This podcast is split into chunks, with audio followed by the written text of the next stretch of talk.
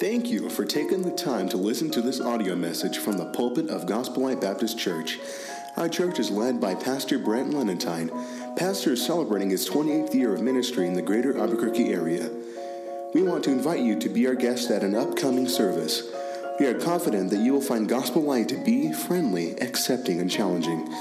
You'll find the music to be exciting and heart stirring, the challenge ministry to be engaging and spiritual, and the preaching to be biblical and practical. We hope to see you soon. James in chapter number four, the Bible says, From whence come wars and fightings among you? Come they not hence, even of your lust that war in your members? You lust and have not. You kill and desire to have and cannot obtain. You fight and war, yet you have not. This is a verse we've spoken of so often. You have not. Why now?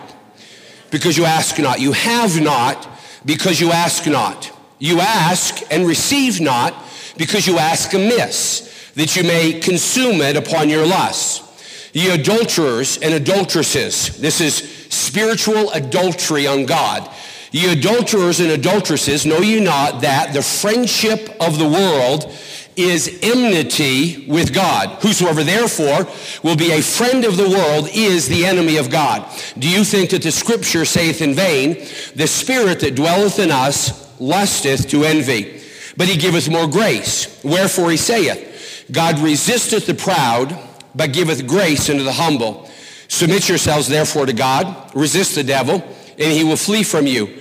Draw nigh to God, and he will draw nigh to you. Cleanse your hands, ye sinners, and purify your hearts, ye double-minded. Be afflicted and mourn and weep.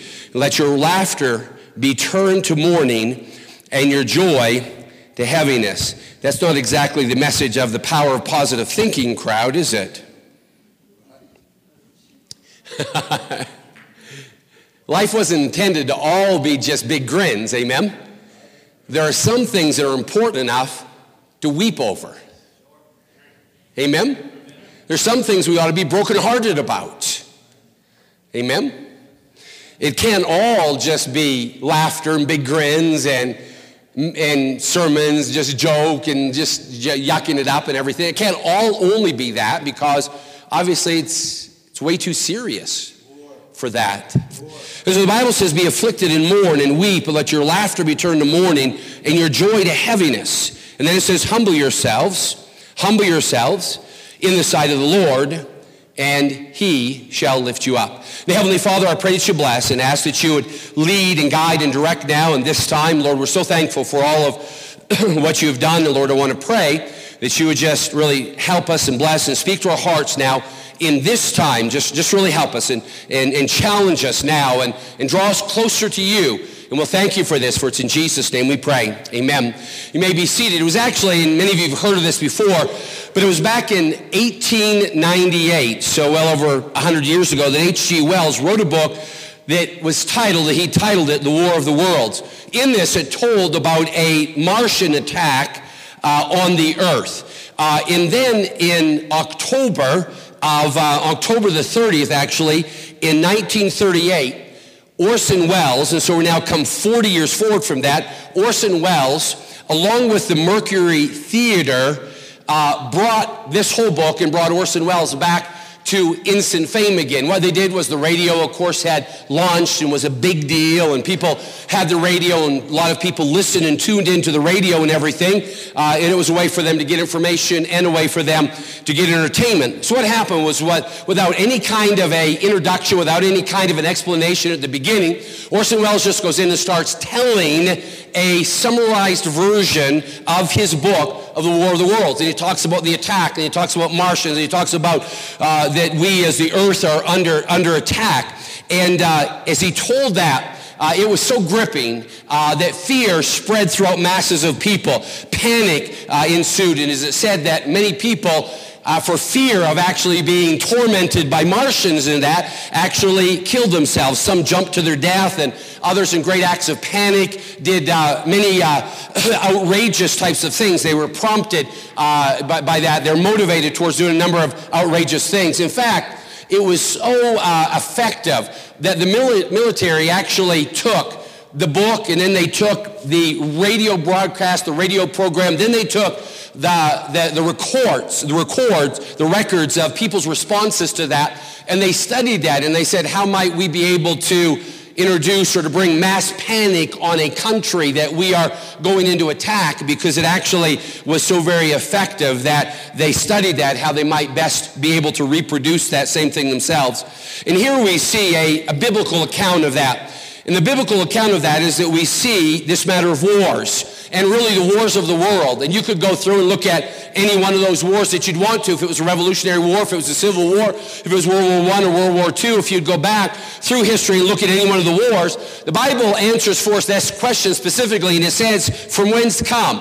Where do these wars and where do these fightings come from? And then the Bible goes into this and it talks about the matter of wars, the matter of uh, wars that are happen because of the curse of sin and wars that happen because of our flesh and because of our fleshly nature and because of, uh, of our fleshly desires that wars are spawned from that and fightings and arguments are spawned from that from pridefulness and from uh, just strifes that arise up out of the hearts of men and women and young people. And so we'll deal with these matters of wars. It's interesting because james is such a practical book and it talks about uh, just the character and nature of man and it talks also in a very practical way about, as believers, how we can live for God. It contrasts for us uh, problems of the flesh, like the tongue, and then in turn it compares that or, or it instructs us about how it is that we might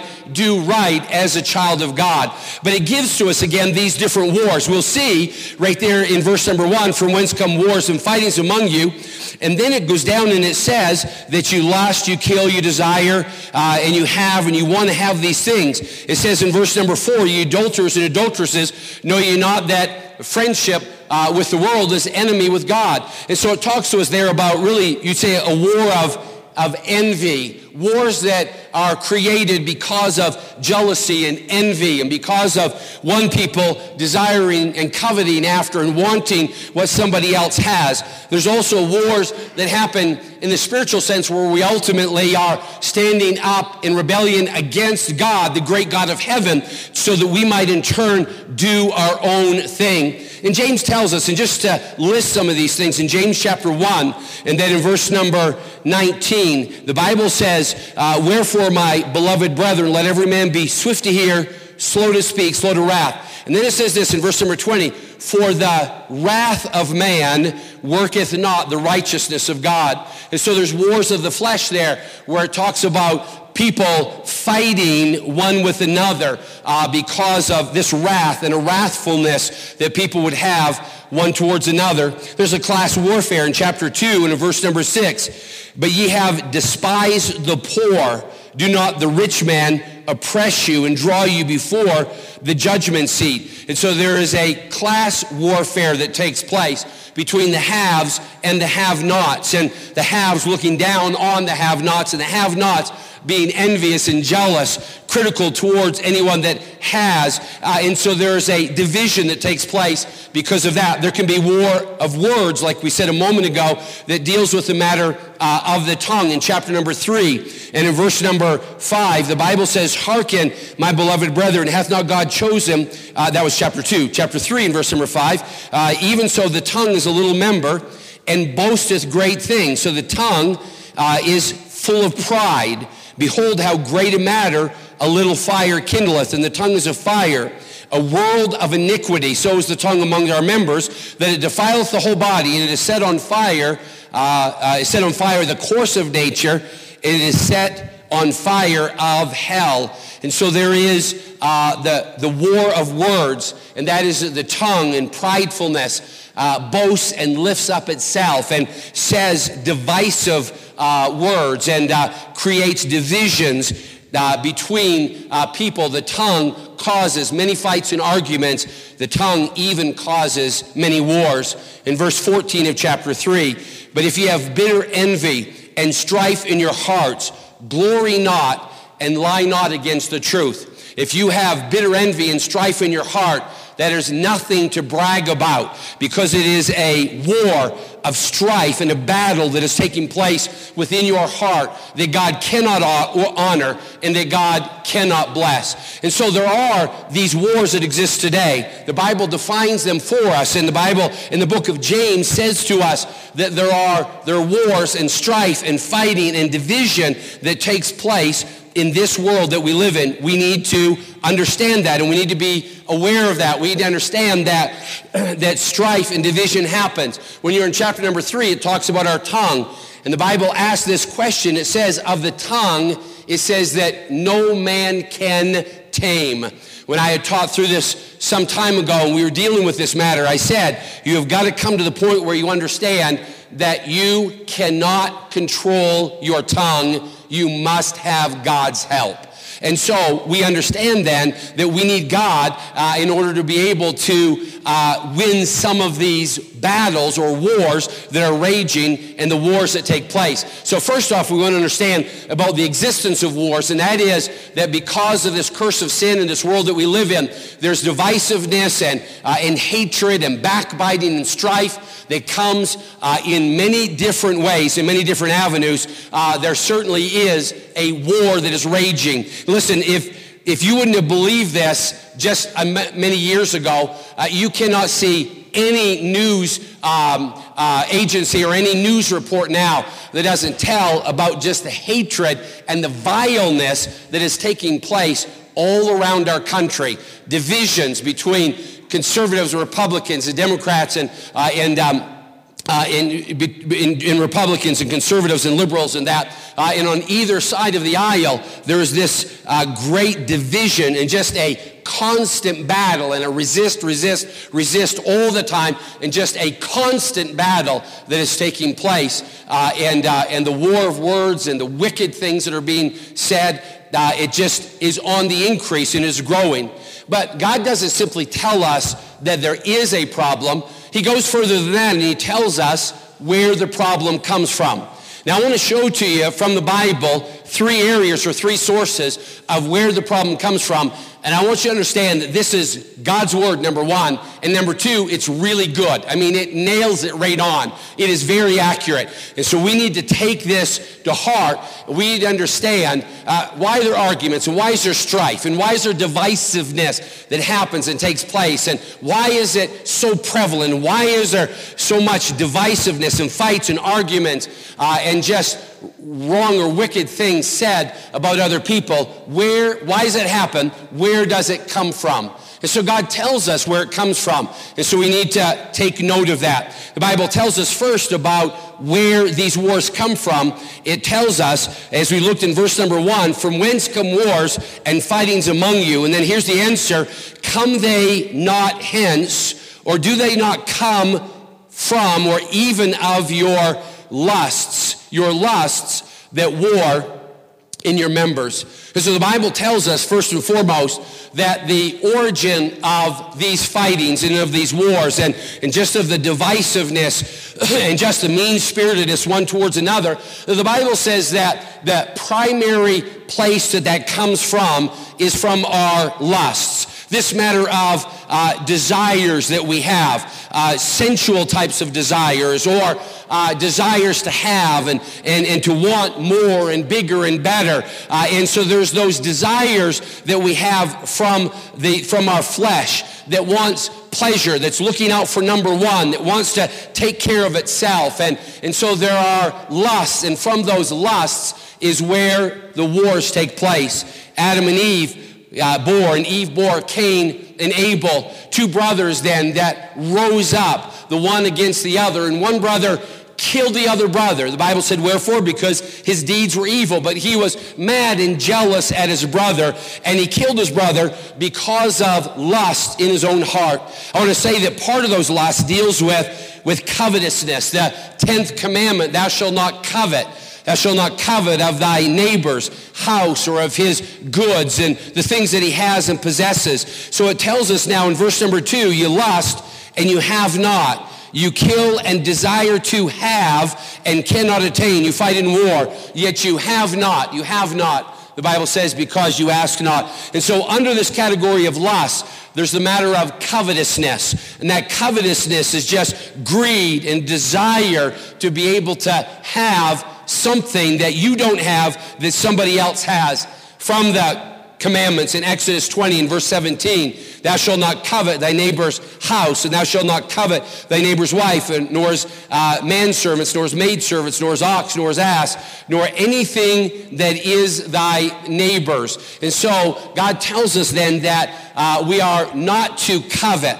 And the, the jealousy, the envy, and the desire to have something that somebody else has is a strong passion and a strong motivator that motivates us to, uh, to take advantage of others or to hurt others uh, in different ways. The Bible says to let us be content with such things as we have. And one of the great truths of the Christian life is learn to be able to rejoice and to be thankful for what it is that you already have. And we need to understand as a Christian that we really don't deserve something better, something new, something more if we cannot be thankful for what it is that we already have. And it's just a decision for you to make. I know that years ago, when I had um, just got into church, and we were in Hawthorne Baptist Church in Northeast Atlanta, and there was a, a lady there, uh, and uh, she went to uh, Belize, uh, and um, uh, and she was a single lady, and she went and worked with another missionary family, and she went there to Belize. And she was out from our church, and after she had been there for some time, she came back and she gave a report again. Actually, she had gone on a uh, on uh, just a. Um, uh, a, a, a, trip uh, uh, to, to look at the area uh, in that and decide, understand what it was that she needed and everything. So she went on a survey trip that was there. And when she came back and she was raising support in order to be able to go uh, to Belize and to work with the children and with the women there uh, in Belize. And um, as she had arrived there, the missionary, his wife, and family was there to uh, greet her at the airport and to bring her back uh, to the church, the missionary site there. Uh, and as she got back there, there were a number of people that were waiting to, to greet her. name was Carla, and they were waiting there to greet her, and they were so excited. And, and as, so, soon as they brought her forward and they introduced her to all the, uh, uh, the native Belize people and those Christians that were part of the church, there was a little girl that was about eight years old, and she ran up and she just hugged Carla and wouldn't let go of her leg, just hugged her around her leg and, and wouldn't let go. And um, uh, so Carla was moving here and moving there, and she was on her leg the whole time. And she had told her that she was praying for her to come, and she was so glad that she was there. After she had met several people and talked with them, the little girl clinging to her side, after everyone had left from there, the little girl said to Carla, Would you like to see where I live? Would you like to see my house? And uh, Carla, just being uh, polite and kind to the girl, said, Yes, I would. So she took her and led her through a, a path in the, uh, in the forest and really over quite a long distance. And she came to a little hut that was nothing at all. It was just uh, uh, sticks and straw and mud and that uh, on the outside. And it was just very, very, very primitive. they had managed to be able to have a cloth, just kind of an old tattered cloth across the opening in the front, and that was their front door. And so she takes this missionary lady, Carla, inside of her house, uh, and very small, and just a, a, a uh, dirt floor there. And she introduced her to her mother uh, and to her father and that. And she's showing her all the stuff in her house. And she is as proud of her house as if she owned a mansion. And she takes Carla over and she says, This is my bedroom. Now, it's all just one room. And it's all just one large circular room. And she takes her over and she says to Carla, She says, This is my bedroom. This is my bed. Look at my bed. And all it was, again, was just a thin piece of cloth that was stretched out on the packed mud inside of that hut. And that was her bedroom. And she was just happy as a pig in slop that she had a beautiful house and a beautiful bedroom, and she just loved it. And yet, there's so many in this country that really have some pretty nice things as compared to the world, and yet we complain and have a difficult time thinking of anything that we have to be thankful for.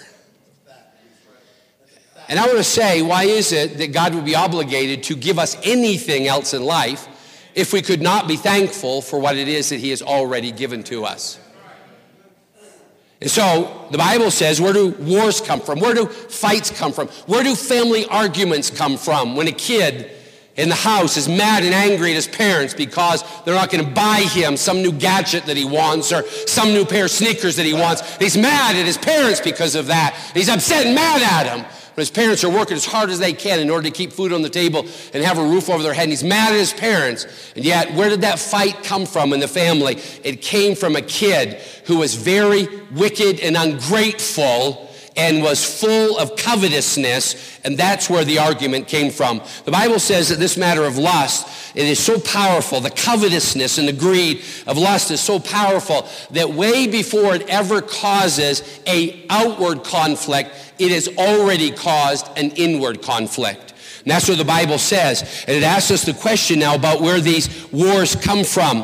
Uh, and it says that um, these fightings are coming. It says, um, uh, you uh, in verse number three you ask and receive not because you ask amiss. Then it says that you may consume it. It says that you may consume it upon your own lusts. I want to say that there is a battle then that rages and a battle then that takes place in our own heart and in our own life because of a discontentment and a constant desire for something bigger and something newer and something better than what it was that we had before. So, where do these wars come from? They come obviously from our lusts from our desire for self pleasure and self advancement. And that's where the wars come from. But not only there, also, look in verse number four, the Bible says, Ye adulterers and adulteresses, know ye not. And then here's what it says it says, A friendship a friendship with the world, a friendship with the world is enemy with God. So I want to say that first, we have a problem with lusts, and that is an out of control desire for self pleasure.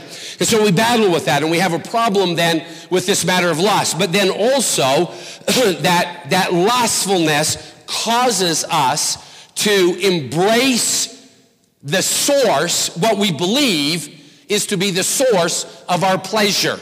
So, with our lustfulness and with our covetousness, we come as a believer, as a child of God, we come over to the world and we hug and embrace the world as if the world is the source of all of our provisions and pleasures. And so we regard then the world greater than God. We regard then the world as being something more important than God. We regard then a friendship and a closeness and a connection to the world as something more important than our personal walk with God. The Bible tells in 1 John chapter number 2, and just turn there if you would, because I want us to actually see that, because we're close to it. Just turn towards the end of your Bible, just four, five, six pages. In 1 John, if you would, and then in chapter number 2. First John in chapter number two. Listen, I want to say for us as parents, let me just say, Dad, let's check ourselves up with these verses right here from the Bible. Mama, let's check ourselves up with these verses from the Bible. There was a, um, uh, a preacher um, uh, family, and they were in the ministry, in full-time ministry, and um, the wife would go out and she would take walks, and uh, as she would go out and she would take walks, she always loved to walk over in this particular neighborhood because it was a really nice neighborhood with really big and fancy houses. And she would bring her kids along with her. Christian lady in the ministry, her husband preaching his heart out for God, and she would go through these high-end, nice neighborhoods and take her kids to these neighborhoods and say, boy, that's a beautiful house. I'd love to have a house like that. Boy, I'd love to have a house like that. Oh, I'd love to have a house like that. Oh, I'd love to have a house like that. Oh, I'd love to have a house like that. And it took her heart. There's no, it was, it was this a no-brainer. It took her heart away from God, and she started resenting the ministry because it stood between her and the good things that she wanted from this world.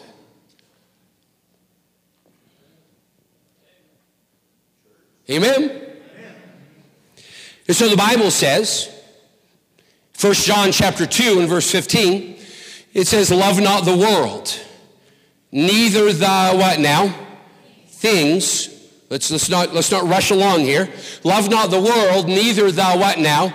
Things. So the Bible's not just simply talking about the world as terra firma as this earth with the soil and the water and all of that, but it's talking to us about the things that the world seemingly can provide for us. And so it says, Love not the world, neither the things that are in the world. Obviously, that's what covetousness is. Love not the world, neither the things that are in the world. If any man love the world, the love of the Father is not in him. Saying the exact same thing of what we saw in James 4 and verse number 4, that friendship with the world is enmity with God. It's an enemy against God. Verse 16, for all that is in the world, the lusts of the flesh and the lusts of the eyes and the pride of life is not of the Father, but is of the world. The world passeth away and the lust thereof. But he that doeth the will of God abideth forever. It's interesting that when the devil took Jesus, fasted 40 days and 40 nights and tempted him in the wilderness, he tempted Jesus or he brought temptations to the Lord Jesus Christ in these three areas, causing then for Jesus to see things that he would physically desire to have, and then to touch or to have uh, things that would bring pleasure, if you would, to these physical bodies. A lust of the flesh and bring pleasure to these physical bodies, or lust of the eyes and seeing things that were bigger and better and nicer and newer and new and improved and all of those things. And then it says also, the lust of the flesh and the lust of the eyes. And then it says the pride of life, just to be somebody, just to, to be worshiped. The world uses a phrase and they call it like a rock star. What they mean by that is that if I could have a position that people looked up to me and praised me for and screamed out my name and fainted and passed out when they were close to my presence. And if I could have a job also where I made lots of money so that I could buy whatever it is that I wanted to buy. And that phrase where they talk about like a rock star is the exact modern day fulfillment of exactly what God tells us not to do in 1 John chapter 2. To have the pride of life to have the lusts of the flesh and the lusts of the eyes, things, things, things, and pleasures, pleasure, pleasure, and prominence, prominence, prominence. And the Bible says those things then are enmity with God. It literally sets itself 180 degrees out of sync with a personal walk with God. So where do wars come from? They come from our lusts. Our lust, which is covetousness and the battle that rages inside of us, the desire for more and more. Where does that wars come from? It comes with a, from a friendship with the world, a desire to be, um, be connected to this world and to a desire to, um, uh, to, um, to have more and more of the things of this world. And then also, I want us to see in verse number eight, and that is that where do these wars come from? In verse number eight, the Bible says, Draw nigh to God, and he will draw nigh to you. And then it says, Cleanse your hands, ye sinners, and purify your hearts. And then here's the statement ye what now? Double minded.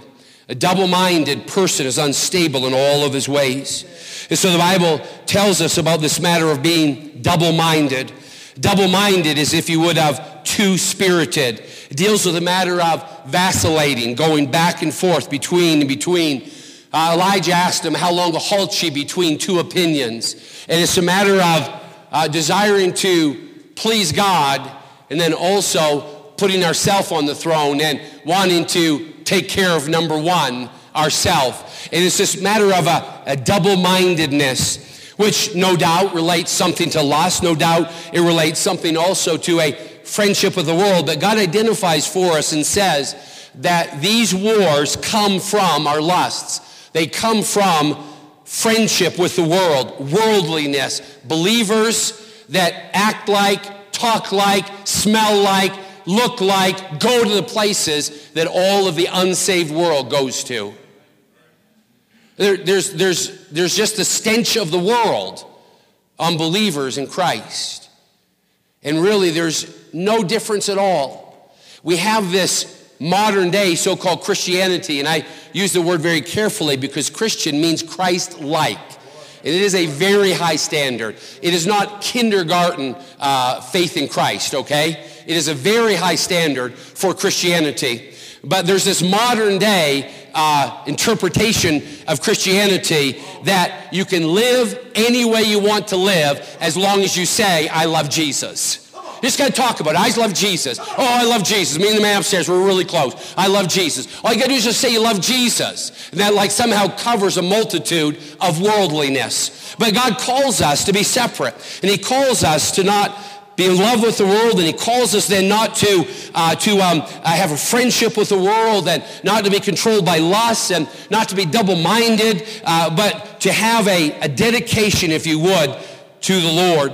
And so God wants us to do that. Now, I want us, if you would, just to see this, and that is how it is that we get victory over these wars. They're very commonplace. They've existed since uh, the fall of sin in the Garden of Eden, and they've existed in every nation in every language and tongue, with every group of people at every different age and time upon planet Earth. They have always existed. And these wars and these battles that take place and this raging worldliness and raging love of the world is something that has always been present. But I want you to understand them that there is a, a breaking of that, if you would, and there is uh, help that comes through the Lord Jesus Christ. First look, if you would, at verse number six. These aren't necessarily just in order, but I want to give this to you. In verse number six, the Bible says, but he giveth more what now? Grace. We have a theme for the year in 2018, by grace.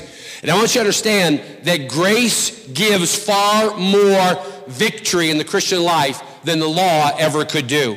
The grace of God comes and strengthens us and encourages us. It is that divine power and influence upon our hearts and our lives that draws us towards the Lord Jesus Christ and leads us in a path in a way that is pleasing to God. The Bible says then that he giveth more grace. Now I want you to understand then that that grace that God gives to us helps us to be able to get victory over the draw and the attraction of the world, the attraction of uh, the allurement of things and more things and more desires, not being content with such things as we have, but always wanting something more and bigger and better. But the grace of God and just falling in love with Jesus and just his favor towards us draws us towards him and in turn gives us strength and helps to give us victory in our life as we go forward day by day. Also, though, not only that, he giveth more grace. The Bible says then in verse number seven, it says, submit yourselves therefore to God. Submit yourselves to God. So we want to understand that the grace of God will give us victory in this war of the flesh. We understand also that submitting to God, this matter of yielding to him, and this matter of placing yourself under his authority, uh, will help also to give us victory uh, over uh, this, uh, this uh, war in the flesh. What we do is that we make this decision to say, we're actually going to see both sides of this, but we make this decision to say, I am going to stop fighting against God and I am going to start working with God. I'm just going to fall in line or fall in rank behind him and I'm going to allow Jesus Christ to be the Lord of my life, and I want to yield any personal decision or personal uh, um, um, rights that I might have, I want to yield those to the Lord Jesus Christ, and I want to submit myself unto Him. So the Bible says to submit yourselves to God. It goes on from that, and it says to resist the devil. To submit yourselves, therefore, to God and then it says to resist the devil. We stop fighting against God. We start working with God. And then we start fighting against the devil. To resist then to means to stand against. It means to put up a fight. The Bible says to be sober, to be vigilant, because your adversary, the devil, is a roaring lion, walketh about seeking whom he may devour. And then it says, whom resist steadfast in the faith, knowing that the same afflictions are accomplished uh, in your brethren that are in the world in 1 Peter 5, verses 8 and 9. And so we are then to be aware of the fact that there's a very real enemy, the devil.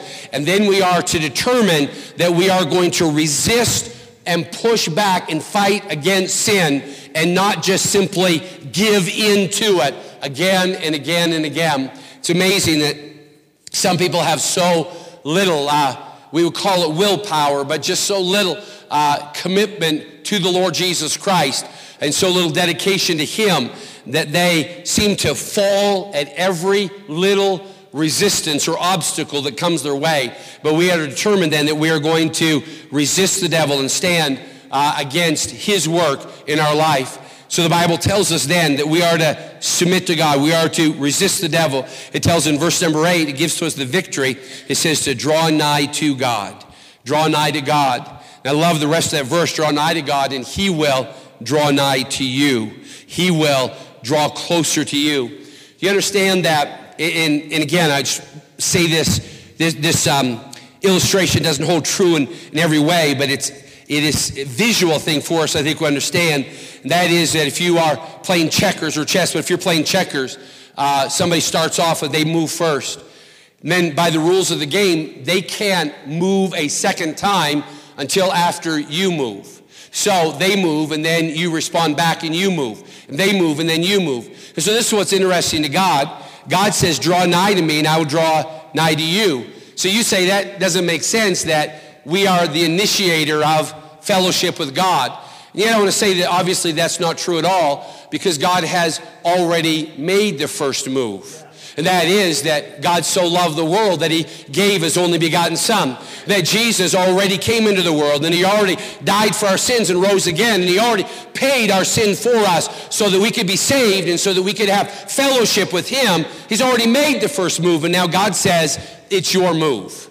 I want to say in just a moment, we'll give an altar call. And let me say for many of us in here, it's your move. God's just waiting for you to say, I want to draw closer to you. I want to have a closer fellowship with you. I want to have a closer walk with you. I want to spend more time with you. And God says, it's your move. It's your move. You can make that decision. And if you will step to draw closer to the Lord, then He in turn will draw closer to you. And as you step to draw closer to the Lord, He in turn then will draw closer to you. Now I want to say one more thing that we need to see here also, or two, is we need to uh, understand about drawing closer to God in verse 8. In the last part of that verse, we need to understand also the matter of confessing our sins. We talked about that already, but it says in the last part of verse number 8, cleanse your hands, ye sinners, and purify your hearts, ye double-minded. And so we need to then confess our sins. If we confess our sins, he is faithful and just to forgive us our sins and to cleanse us from all unrighteousness. And so we have a need then to be able to confess our sins and to ask for forgiveness through faith in Jesus Christ, to ask him to forgive us for our sins. And if we confess that sin, then he'll, he'll help us and draw us closer to him. Listen, listen now. If we sense, and I'm sure that all of us can, and I want to say that it's a need for every one of us, but let's just be honest and say for some, we are really almost controlled by this constant desire for things and bigger things and more things. And I want to say that if you have that pattern in your life, then it absolutely, positively must be confessed as sin to a holy God. You just have to come to God and say, God, this is sin. Just in the Ten Commandments, you said, Thou shalt not covet. And so I'm living with this desire to have more and bigger and more and more and bigger and more and bigger. There's some people that just can't help themselves, that they look at every relationship in their life as a possible opportunity for self advancement. They got something they want to sell you whenever they see you, they got some angle that they're always angling towards. And that is just covetousness. And it's just wicked. It is something that needs to be laid under the blood of Jesus Christ. God did not give us people to use. We get it all messed up. God gave us things to use and people to love, but we turn around and we love things and we use people in order to get more things. We've had over the years, I remember there was a couple, sweet family in our church, and they invited this couple to come. And this couple came to church. And they came to church with them, and then what they talked about, kind of the agreement was afterwards they were going to go over to the family in our church. They were going to go over to their house and they were going to make their pitch to sell them whatever multi level tiered marketing thing that they were selling, you know? Because that's, you know, you get rich by selling to your friends, and your friends buy because they like you as a friend and they feel some obligation to buy from you. I don't mind people selling things, just why do you got to sell to your friends?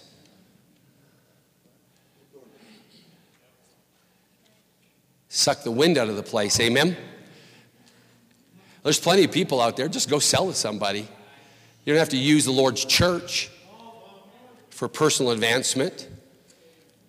So I'm telling you this, I'm being honest with you. I, I had a sermon all laid out. I was just preaching. I didn't know anything about these people.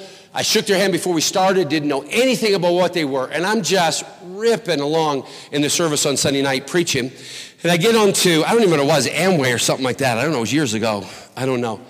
And it turns out that it was the exact thing they were selling. And I said, you use friendships in the church to sell things and to make money so you can get rich. I mean, it like sucked the wind out of that whole uh, arrangement that they had. So after the service, you know, after the service, uh, the guy at the church said, okay, let's go back to our house. They're like, no, we don't think so. We're just going to leave. We'll talk to you later on. And so they just left. And the guy in the church was kind of aggravated at me. And I said, I want to tell you two things. Number one, I want to tell you is that I had absolutely no clue whatsoever ever about why he was there, who they were, anything about it at all. But God knew. That's what I want you to understand, number one. But number two, I want you to understand that the pattern of it is a very bad pattern. Now, I'm not saying it's always evil, always bad. The pattern of it is a very bad pattern. Right? It's the reason why they get any great invention and they want to sell it by multi tier marketing, friends selling to friends. There was a car lot that they set up um, in Atlanta, Georgia, and we were started the church in La Petite Academy Daycare Center, which was by the mall. And right across the street, they built this mammoth car lot. And, and they sold a bunch of cars, but here's what they did what they did was they brought in a new salesman, woman, or whatever, and they pushed him and pumped him and said, You've got this high quota that you have to sell. If you sell this quota, you are going to be a rich dude. You are going to be so good. But, but understand that you have the sales quota, and we can't keep you on as a salesman unless you reach that quota. Well, everyone knows what's going to happen. It always happened the same way, but just, you know, a, uh, a person looking to really strike it rich and, and, and, and get rich quick, you know, they were excited about this. So they would come in as a salesman and they had a quota the very first month to sell five cars, the very next month to sell 10 cars or something like that. It was high quota. And so obviously what they would do is they start to try to sell and couldn't sell very many, so then they would start dogging all their friends. So they would get their friend to come in and to buy a new car. They get their mom and dad to come in and buy a new car. They get their uncle and aunt to come in and buy a new car. Get somebody else that they knew to come in and buy a new car. Get somebody else to come in and buy a new car. That worked one month. That worked two months. They used up all their friends, burned all their bridges, and destroyed every friendship that they had. Then they didn't meet their quota. They booted them out, which left room to bring in some other person to do the same thing all over again. But, but listen, it's just, listen to the statement, it's just the way of the world. Right? And so I think it's important for us to understand that the whole pattern of that is dangerous because it is a pattern of covetousness. And covetousness is something that must be confessed as sin. You have to deal with it. Just really clear, really straightforward. You have to name it for what it is. You have to deal with it as sin. And you have to confess it as sin. And to do that, let me just look at one more thing and we're done. In order to do that, you're going to need to humble yourself a little bit. In verse number 10, the Bible says, Humble yourself in the sight of the Lord, and he shall lift you up. See, all of what we've talked about in this sermon and what needs to be done, the remedy of it, all those things that we've talked about are things that the flesh does not like. But because the flesh doesn't like it, you just have to humble yourself in order to be able to do it, right? If you're not going to be controlled by greed and by covetousness, then you got to humble yourself. If you're not going to put things and more things and bigger things and better things as first place in your life, then you're just going to have to humble yourself to where you are truly not number one in your life.